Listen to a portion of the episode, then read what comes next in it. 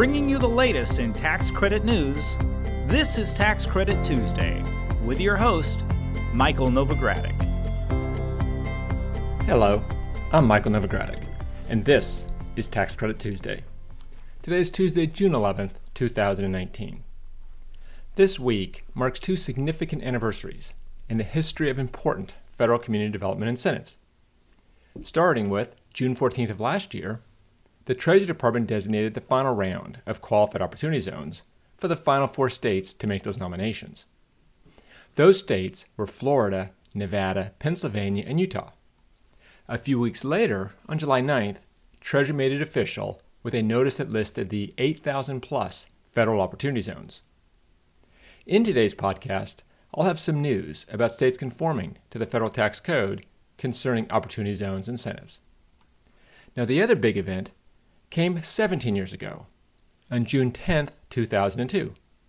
That's when the CDFI Fund released a Notice of Allocation Authority in the application materials for the inaugural first round of the New Markets Tax Credit. Those allocations were announced nine months later, in March 2003. Now, in today's podcast, we'll talk about the timing of the application allocations for the next round of the New Markets Tax Credit.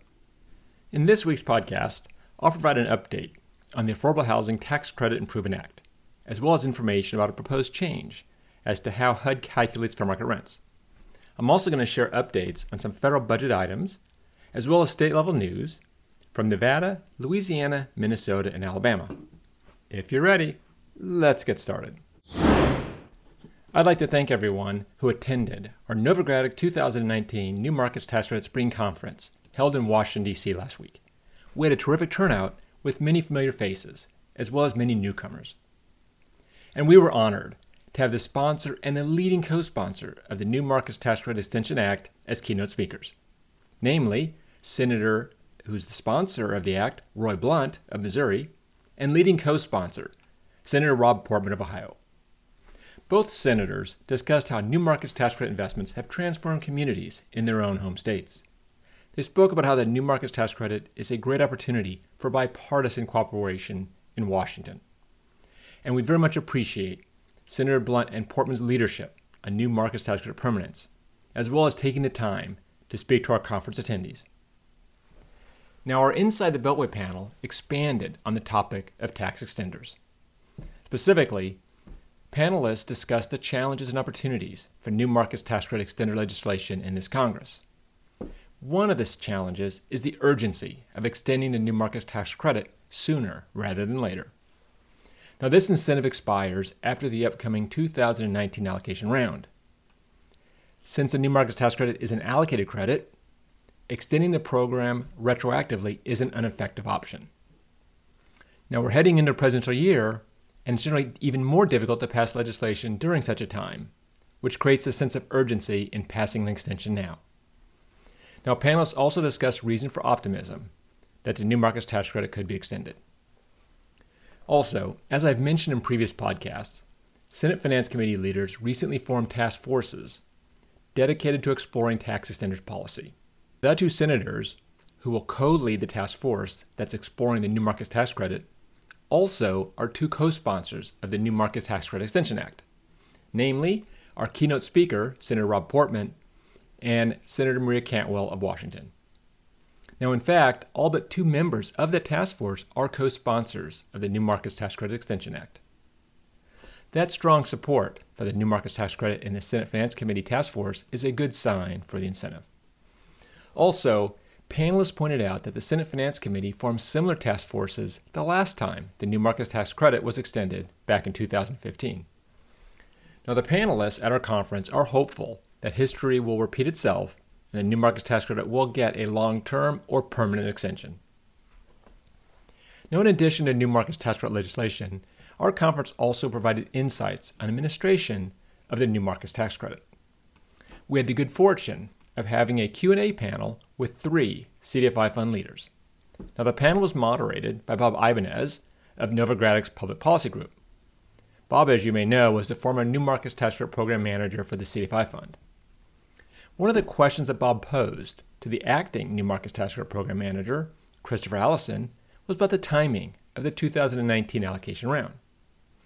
Christopher said that the CDFI fund is busy doing site visits right now and expects to announce applications for the 2019 round this summer. Christopher stressed that the announcement wouldn't be in the next couple of weeks. He said it would be in midsummer or late summer. Christopher was also clear that the applications would be released before fall. Although he said there are things in the CDFI fund, or things that the CDFI fund can't control. Now, Bob did ask about the timing of the 2019 awards, and Christopher said he expects that announcement to be made next spring. That would be spring of 2020. So that's the latest target timeframe for the 2019 round a mid to late summer opening and a spring 2020 awards announcement. We also had an insightful mid year investor review session.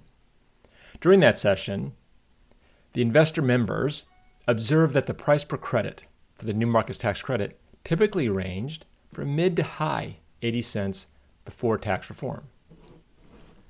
Since tax reform, the typical range has dropped to the low to mid 80 cents range. My partner Brad Elphick suggests that that's likely a result of the overall appetite for tax credits going down, possibly due to different parts or other parts of tax reform. Now, with the delayed announcement of the 2018 New Markets Tax Credit Awards, investors do expect a big rush of activity to close out this year. Now, I want to say thank you to all of our distinguished speakers for sharing their insights and experience. And also thanks to our co hosts, sponsors, and attendees for helping make the event possible and the success that it was. Now, as we discussed uh, last week on this podcast, the Affordable Housing Credit Improvement Act was introduced in both the House and the Senate. We now know that the Senate version, bill number, is S 1703 1703, and the House version is H.R. 3077. Lots of threes, zeros, and sevens. Once again, Senate Bill 1703, House version 3077. A link to the legislative text is included in today's show notes. We've also linked to a one page summary, a detailed bill summary, and differences between the bills in the previous congressional session and this one. These summary documents are all produced by the Affordable Rental Action Group. Now, since introduction, a few co sponsors have signed on to the House version of the legislation. There are now 10 co sponsors for the House bill, up from the four original co sponsors, including lead sponsor Representative DelBene.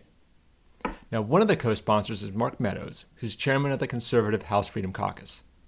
Meadows also co sponsored the House bill during the last Congress. I've also included links to several blog posts that we mentioned last week. One explains how many affordable rental homes would be created by a phased in 50% increase in low income tax credit allocations, which is included in the bill.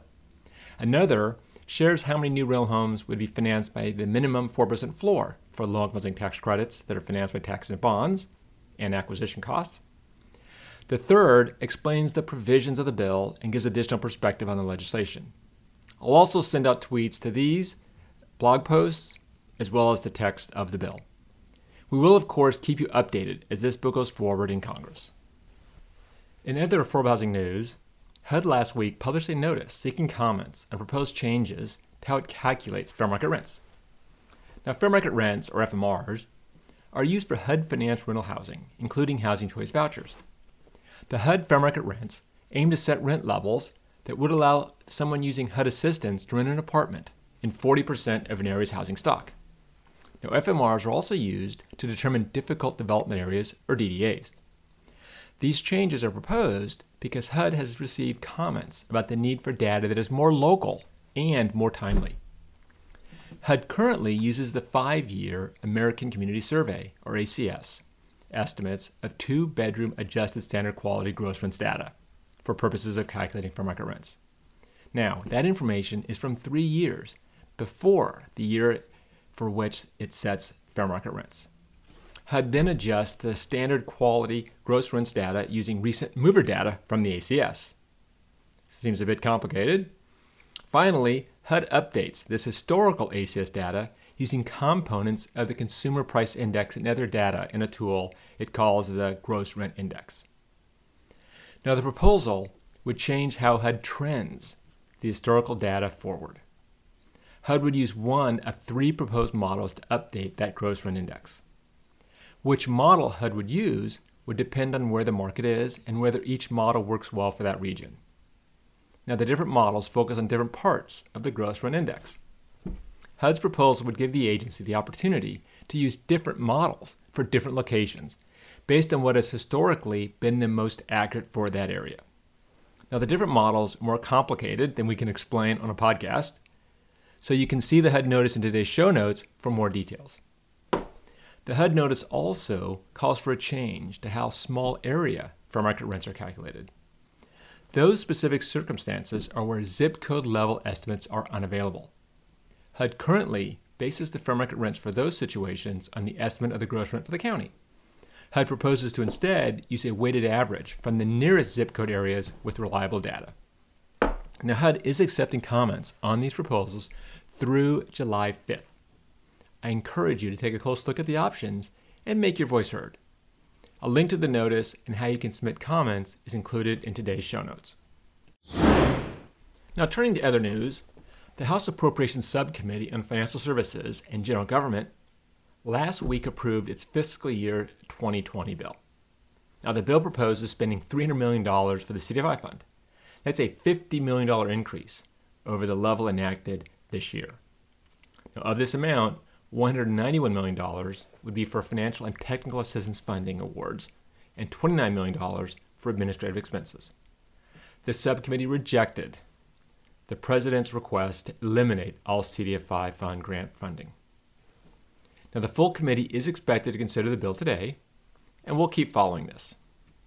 And in another spending bill markup last week, the House Appropriations Committee approved the 2020 Transportation, Housing, Urban Development, and Related Agencies Bill. The full committee markup didn't include significant changes to the funding from the subcommittee approved bill. The proposal remains at just more than $50 billion for HUD. We have full details of the bill on the Notes on Novogradac blog. That bill next goes to the full House of Representatives. Now, in state news, a Nevada bill to create a state low income housing tax credit now only needs the signature of Governor Steve Sisolak to become law. The bill would create a credit with an annual statewide cap of $10 million, with a sunset date of January 1, 2030. I'll keep you posted on the bill's progress in future podcasts. Another Nevada bill that would double the amount of qualified equity investment, or QEI, that could be issued under the state New Markets Jobs Act is also on the governor's desk. This legislation would add $2 million to the previous $2 million QEI that could be issued under the Act, and would also increase the amount that could be issued in a single QEI from $5 million to $8 million. Meanwhile, legislation went to Louisiana Governor John Bel Edwards' desk last week to add opportunity zones to the list of areas that are eligible for a program that provides an abatement from property taxes. If the governor signs the bill, Structures in opportunity zones that are developed, restored, improved, or expanded will be eligible for a 10 year break from property taxes. And finally, legislation in both Minnesota and Alabama was signed into law last week, largely conforming their state laws to the Internal Revenue Code. This includes conforming to the federal Opportunity Zone statute. The Alabama bill also allows the state to reach agreements with qualified opportunity funds to provide tax credits to investors. Those tax credits would be for investments in projects that don't produce expected returns by the fifth year. Now, there's an annual cap and a requirement that any extraordinary returns of those investments are allocated back to the state. I'll provide a link in today's show notes to two maps on Novogradac's website that show which states conform to the OZ provisions of the Internal Revenue Code. Well, that brings me to the end of this week's report. I'd like to let you know about a webinar that we're going to offer this week. It's the Novogradac LIHTC 101 webinar. This webinar covers the basics of the low income housing tax credit. It's a great resource for newcomers to affordable housing, but it's also worthwhile as a refresher course for affordable housing veterans. You can find a registration link in today's show notes. That's it for now. I'm Michael Novogradac. Thanks for listening. This weekly podcast has been brought to you by Novogradac and Company LLP. Archived podcasts are available online at www.novoco.com forward slash podcast or by subscribing to the Tax Credit Tuesday podcast in iTunes. You can find related links referenced in this podcast in our show notes at www.novoco.com forward slash podcast. Novogradac and Company LLP is a national certified public accounting and consulting firm with offices nationwide. Learn more about our professional services at www.novoco.com.